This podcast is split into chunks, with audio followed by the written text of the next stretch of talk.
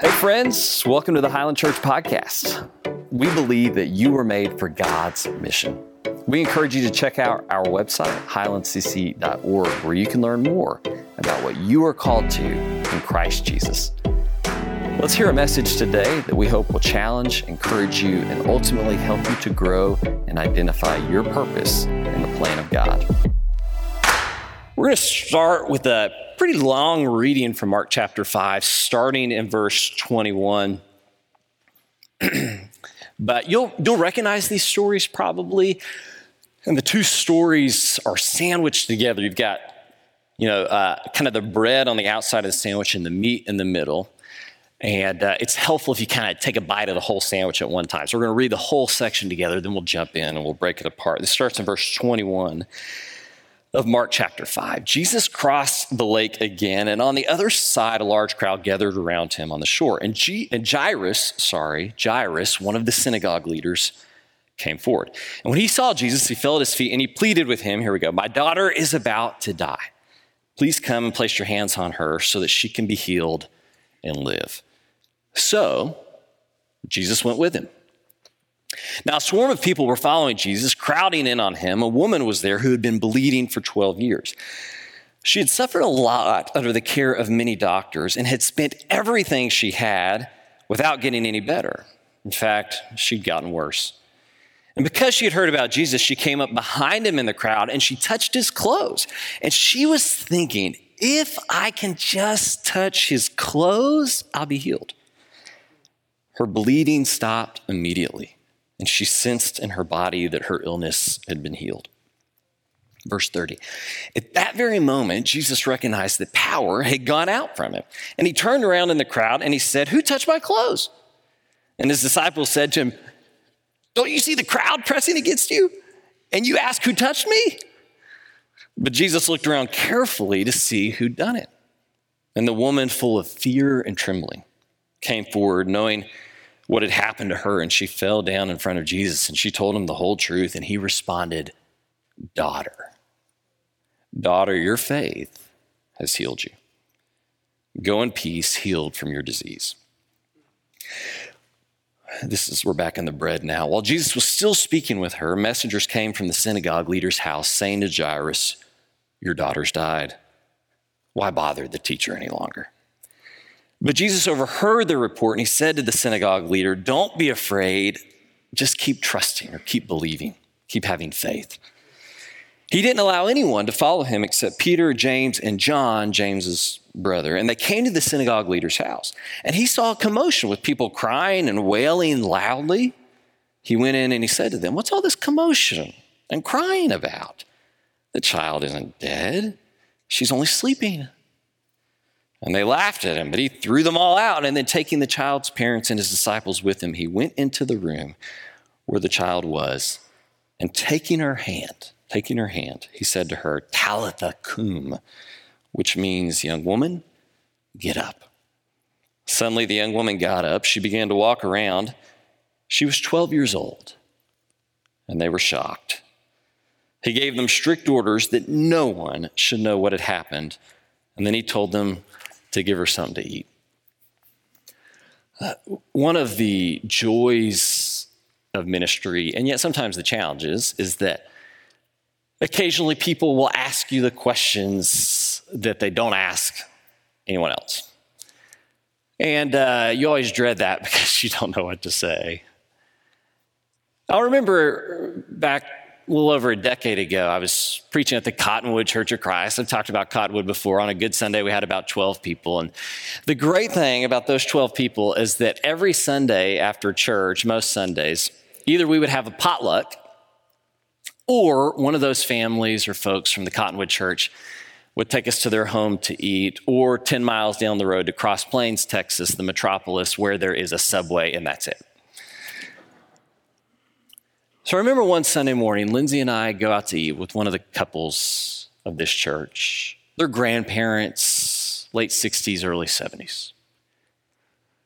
And the woman begins to describe to me growing up in church. She'd been around church her whole life. And And she starts asking me, based on that experience, and maybe based on something I said in the sermon, I don't recall, but she starts asking me questions about Jesus. And I'll never forget when the conversation takes this turn I was not expecting, and she says, Eric and Lindsay, who's sitting beside me, she says, do you think Jesus really cares about women? That question caught me off guard. That's not the question I'm expecting. Now, I knew that she had been dealing with a health issue that was uniquely feminine. She'd been dealing with that issue for a long time. You know, in a church of twelve, there's not many secrets. And we we had prayed about it as a church. And, you know, at the time I was twenty-two or so, and I certainly didn't understand the details of this condition, but, but we had joined her in praying about it. So I thought to myself, you know, maybe that's why she's asking this question. She's been praying about this condition for a long time, much like the woman in this story, the older of the two women who's had an illness that's uniquely feminine for a long time, and she hasn't been healed. And I I thought maybe that's why. And so I asked her, is, is this why you're asking me that, that question? And, and then she said, I'll never forget this. She said, no, I don't, I don't think that's why. She said, Eric, sometimes I wonder if women will go to heaven too.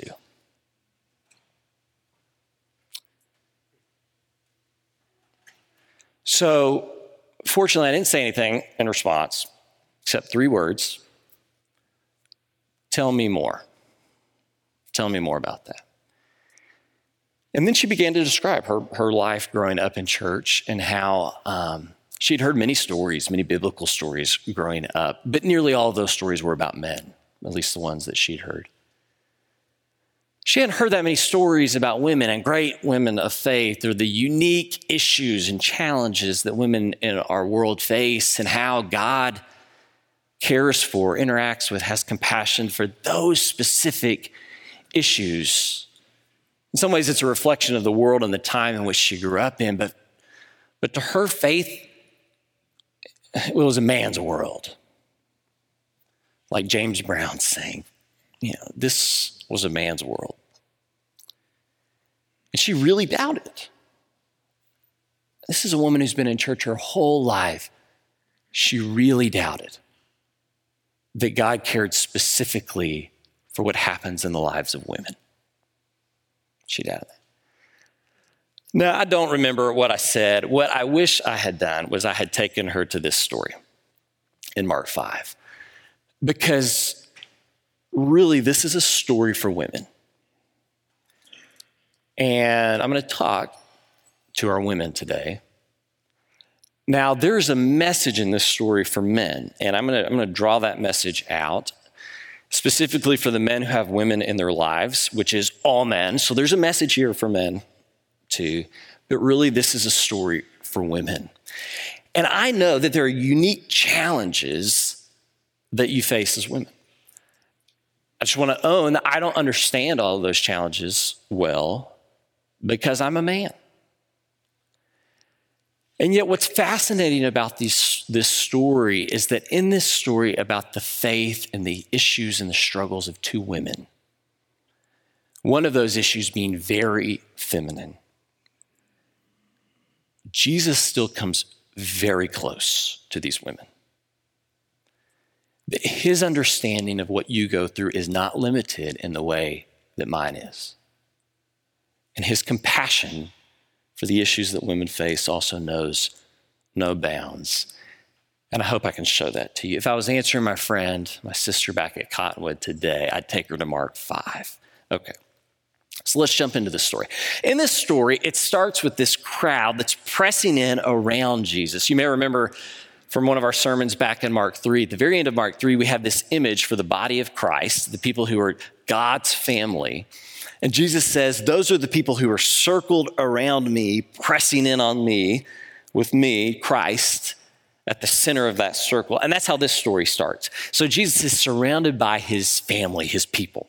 Now, if you think about why Jesus comes to earth, to save the world, okay, to start a kingdom revolution, not a revolution in the sense they were expecting to start a revolution of the mind and of the heart. If you're thinking that that's his purpose, then this is a good moment to leverage the influence he has in this scene to do something great. This is a teachable moment. This is a revolutionary moment. He's got all these people circled around him, pressing in on him. This is a big Jesus moment. But Jesus gets word in the middle of his big moment that there is a little girl who is sick. And instantly, he leaves his big moment and heads for that little girl. What we read is that Jairus comes into the circle, tells Jesus about his daughter's illness, and immediately Jesus went. So Jesus went. That's what we see in verse twenty-four. Now, if you are an adept Bible reader, student of the Bible, you're looking at your Bible right now and you're saying, Eric, that's not exactly what it says. What it actually says is, so Jesus went with him. With him. Which is to say, maybe the reason that Jesus is responding instantly to this young girl's need is because she's got a powerful advocate who's a guy, a man. And if you look at these two stories side by side, the bread on the outside, which is the story about the young girl, the meat in the middle, which is the story about the older of the two women, there's a lot in these two stories that's similar. First of all, they're both women. In fact, the, the young girl, I keep calling her a girl, she's twelve years old. In her, in her world, she's a woman at twelve. She's old enough to be married. Okay, so it's really a story about two women. This is two stories about women. That's one of their commonalities. Uh, the number twelve plays a role in both stories. The, the older of the two women has been sick for twelve years, exactly the same length of time that the younger woman has been alive, twelve years. Both stories are about health issues affecting these women, and in some ways, both stories are about the power of death in the lives of these two women. Uh, the, the daughter, eventually death steals the life from her body, and the older of the two women, it is this power of death that is ruining her body, that is stealing the life out of her while she's still living. In some ways, both stories are about the power of death in the life of two women. But the main difference between the two stories is that the younger woman has a powerful man in her life who's advocating for her, who's defending her. You know, Jairus is a synagogue leader, so not only is he a man, he's a big deal man. He's the kind of man that people come to when they want things to happen. He's the kind of man with power. You notice what Jairus does in this story? Jairus walks into the center of this circle. Everybody's surrounding Jesus. You see what he does? When he saw Jesus, he fell at his feet. It means he falls to his knees. And he pleads with him. He's begging Jesus for the sake of his daughter. He's groveling for the sake of his daughter. Um, Rush, you got the camera? I'm going to get on my knees. Do you want to go with me? All right, can you see me here? Just because I want you to kind of capture how awkward this is. He's down like this. He's a man. He's a big deal. He's the kind of guy that people come to when they want things done, when they need power. That big deal man gets on his knees and begins to grovel at the feet of Jesus. He's pleading to Jesus for the sake of the woman and his life, absolutely emptying himself of all the power he has. You can imagine everybody who's standing around, because they're all standing, they're looking down at him and they're like, this is awkward. Guys aren't supposed to do this. Somebody get this guy up. This is so weird. Guys and powerful guys don't do this. And yet Jairus is doing that for the woman in his life. You know, I said there was a message for, for men in this story. You know, I, I, we all enter the gospel stories in different places. We find somebody that we connect with in those stories. And I'll, I'll admit, I don't connect well with um, the, the young woman in this story. I don't connect with the older woman in this story. I connect with Jairus. And I'll tell you, I've been asking myself the last few weeks as I've thought about this story, do I do for the women in my life what Jairus does for the woman in his? You know, in this Me Too era, what we've seen is so many men who use their power at the sake, um, sorry, at the expense of the women in their life, rather than for the sake of the women in their life. And here's this image of a man falling down on his knees, emptying himself of power so that the woman in his life is lifted up. I'm going to ask myself, am I praying for my wife like that?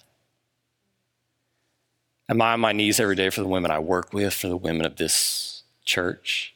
You know, we've got this image of manliness in our time, and like being a man is like eating raw meat and crushing cans and driving a truck and stuff. What if being a man is every day being on your knees for the women in your life, lifting them up? There's a woman, uh, sorry, a man here, a man and woman here, a couple. He's in his seventies. He's got rheumatoid arthritis, so it's really hard for him to do, but I meet with him pretty regular, and he says every morning he gets down on his knees, and it hurts. First thing he does, he rolls out of bed, he gets down on his knees, and he prays for his wife while she's still sleeping. And, you know, maybe that's what manhood actually is. Oh, I'm getting sidetracked. This is this is a sermon for women. My bad. My bad. All right, let's jump back in. Maybe this man's advocacy plays a role in Jesus' decision to and leave everything he's doing for the sake of this young woman, okay? But we know it's not the primary reason that Jesus goes to heal this young woman, and that's because of what we see next. When this other woman, this woman who's older, reaches out and touches him secretly, desperately. And when she does, Jesus prioritizes her healing over his mission or this man's request. Suddenly, her healing is his greatest priority. I uh, remember what Jesus says later on in Mark ten, you know this passage. He says that many who are first will be last, and many who are last will be first. Well, that's what we see in this story. This is a woman, this woman we see who crawls on her feet to touch the hem of Jesus' cloak. This is a woman who is last in her world. Let's just talk about that. Let's be really honest. Why is she a last kind of person? Well, she's a last kind of person because in this world, she's a woman. You know, I'm not going to sugarcoat it. In this world, that means she is second class. It's not only that she's a woman, but that she has a sickness, a condition that alienates her, makes her unclean. It means everybody has to stay away from her. She's by herself. That moves her further down the ladder. Not only that, she's poor. We're told that she has spent everything she has to get better. It hasn't worked. She has no money left, so she's lowered on the ladder again. And unlike the girl in this story, she does not have a powerful man advocating for her. She's either single or widowed, or her husband has given up on her because he is nowhere to be seen when his wife has a chance at healing. She is a last kind of person. And all of a sudden, like that, she's a first kind of person. When she gets close to Jesus, she moves dramatically from last to first. And she can't even believe it. She is so used to being a last kind of person. Then when she touches Jesus' cloak and is instantly healed, and Jesus looks around and he says, "What was that? Who did that?" She thinks she's in trouble. This is not something you're supposed to do if you're a woman, especially if you're an unclean woman, to touch a man, to put a man like that at risk, a powerful man, an influential man. She thinks she is busted. She comes forward, look what it says, with fear and trembling, full of fear and trembling. She's been a last person so long, she can't imagine in any world where she would suddenly be first. Can't imagine that. You see what Jesus says to her, though? Look at this. Daughter. Daughter, your faith has healed you. He calls her daughter. And this is why we read those two stories together. You got the bread, the stories of the daughter with the meat, the story of the older woman in the middle, which is to say this is a story about two daughters. And Jesus apparently feels about this woman like Jairus feels about his daughter, which is to say he wants her to know there is nothing I will not do so that you will be healed. He wants this woman to have life like Jairus wants his daughter to have life. He calls her daughter. You know, um, if I was sitting with that sister from Cottonwood Church of Christ again today, um, and I think about her often, she made Lindsay and I a quilt that's still on our bed today when we got married. If I was sitting with her today, I'd take her to Mark five. And I'd say, I know you have not heard these stories. I know you have felt like a last kind of person. But to Jesus, you are his daughter. And in his kingdom, in his world, you're not last, you're first. Uh, journalist Claire Kane Miller has been doing this series during the pandemic. Some of you have seen it. The series is following the lives of women, and specifically mothers, during the pandemic and how their lives have been affected. And she talks about in this series and story after story the ways that women have, have borne some of the load, maybe a disproportionate amount of the load, especially in the family's home life during this really difficult time. And that's not true across the board, and she acknowledges that, and she talks about the ways that many men have really stepped up in this time too. But she said this about women. She was interviewed about the series, and she said this. She said, I hear from people I interview, women, and I feel that myself, that women stepped up, that mothers stepped up. And at this point, a year in, there's just this deep feeling we've been forgotten about. Maybe you don't, you don't feel that way. I hope you don't. But I, you know, when I read something like this, what I have to do is I have to stop and I, I have to say, like, how, how do our women feel right now in this world? Dealing with things and challenges that are often uniquely feminine, sometimes not, but carrying those loads in ways that are different than men carry them. How do they feel right now? I remember nine years ago, yeah, I was just brand new here. It was my first week here, and somebody else was scheduled to speak at Camp Highland one night. And that friend of mine had a conflict come up, and he calls me and he asks me to go speak kind of last minute that night at Camp Highland. So I, I rushed and I put something together, and honestly, I don't remember the sermon at all, um, although I'm sure it changed everyone's life there. And um, I don't even remember the passage I was preaching from, but what I remember, I'll never forget this, is that after I preached that night, there was a woman from this church. She was a counselor at Camp Highland. You would all know her. know her well. And she came up to me and she was in tears. And it wasn't something I said, it was something in the passage that I had pointed to, that I had read that night, that she saw for the first time. And she began to describe the way that that, that word had, had opened up a piece of her, that had spoken to a piece of her that she hadn't talked about in twenty years. And she told me twenty years ago, I had a late-term miscarriage. And um, ever since then, I felt guilt and sorrow. And I've I've walked with many couples who've gone through miscarriage. I know that that affects both the dad and the mom, but it affects them in different ways. And for her, this was something that happened in her body. And it was like her body had not been able to protect this gift that God had given her. And she hadn't forgiven herself for that for twenty years. That's the kind of pain a man is never going to feel. Which is not to say men don't have their own problems and challenges and heartaches and sorrows, but that's something unique to our women.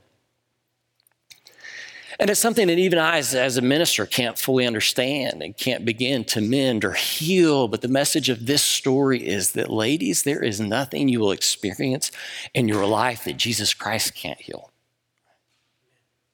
Jesus is not an ordinary man. Jesus is not limited, like your preacher is limited. Jesus comes close to these women, and he heals what ails them. Indeed, after he heals this older of the two women and this uniquely feminine issue, he goes and he, he finds the young woman, the daughter, who's dead at this point. And we're told that he takes her by the hand which is remarkable because she's dead and she's unclean and Jesus shouldn't be touching her. Not only is she unclean, she's a female. Jesus should not be touching her. And Jesus takes her by the hand and he says, "Get up. Young woman, get up." Uh, my sister from Cottonwood had, had not seen, as she had grown up, the ways that women's stories testify to the gospel of Jesus Christ, the way that their stories declared the good news of Jesus in the world. Well, sister, look right here. Because for centuries, for millennia since, there are at least these two women, and really many more in Scripture, but these two women whose stories have declared the central gospel message that there is one power in the world great enough to overcome death, and it is the power of the love of God in Jesus Christ. And these two women, their stories, have preached that story for millennia, these women. Remember back during the summer, we talked about covid nineteen from a biblical perspective, and I, I use this metaphor for the way that the Bible helps us to think about Scripture. This isn't a biblical metaphor. It's a, it's a contemporary metaphor to try to make sense of a biblical scene or idea. We talked about the world as a computer system, and that you imagine you're on your computer, you get an email, and it's from somebody you don't know with an attachment, and you, despite your best judgment, open that attachment, and you unleash this virus in your computer.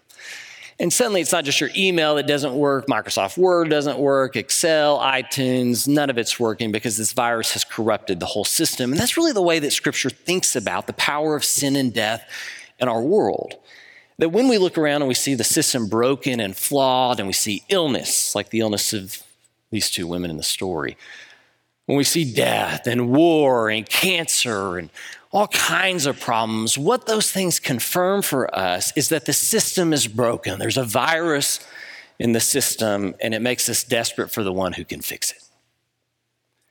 But one of the things we don't acknowledge as readily as we should, and it's worth pointing out this morning, is that that virus, the virus of sin and death in our world, sometimes affects men and women differently. And I think about the condition that the older of these two women has in this story, a uniquely feminine issue. It reminds me of breast cancer. How many of our sisters here at this church have battled that? You know, we think about the ways that the virus of sin and death is expressed in the lives of our women, that that brokenness shows up in their lives. I think about things like postpartum depression.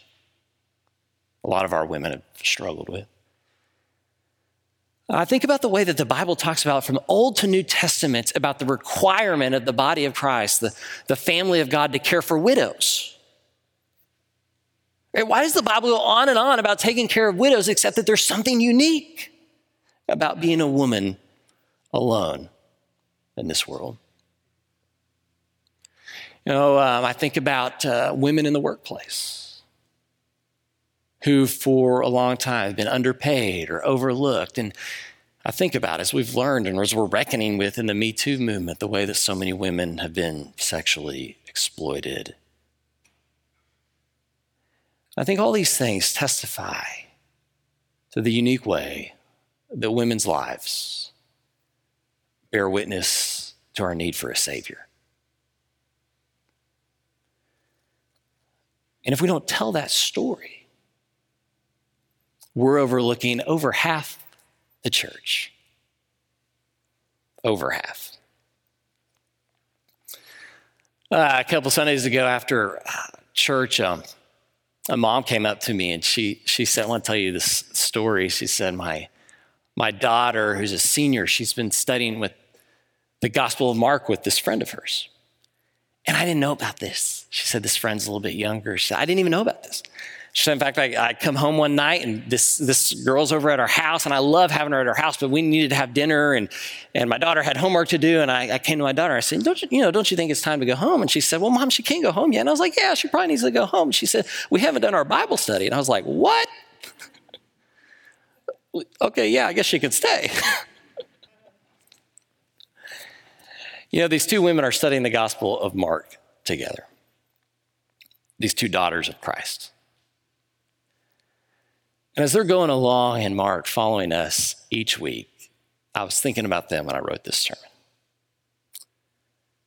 Because I want that senior here at Highland, that young woman, I want her to be able to look at her friend this week and say, this story is for you. That this is not a man's world. That Jesus is for you. And I hope she hears it. I hope that every daughter of this church knows, for Christ, you are not last, you're first.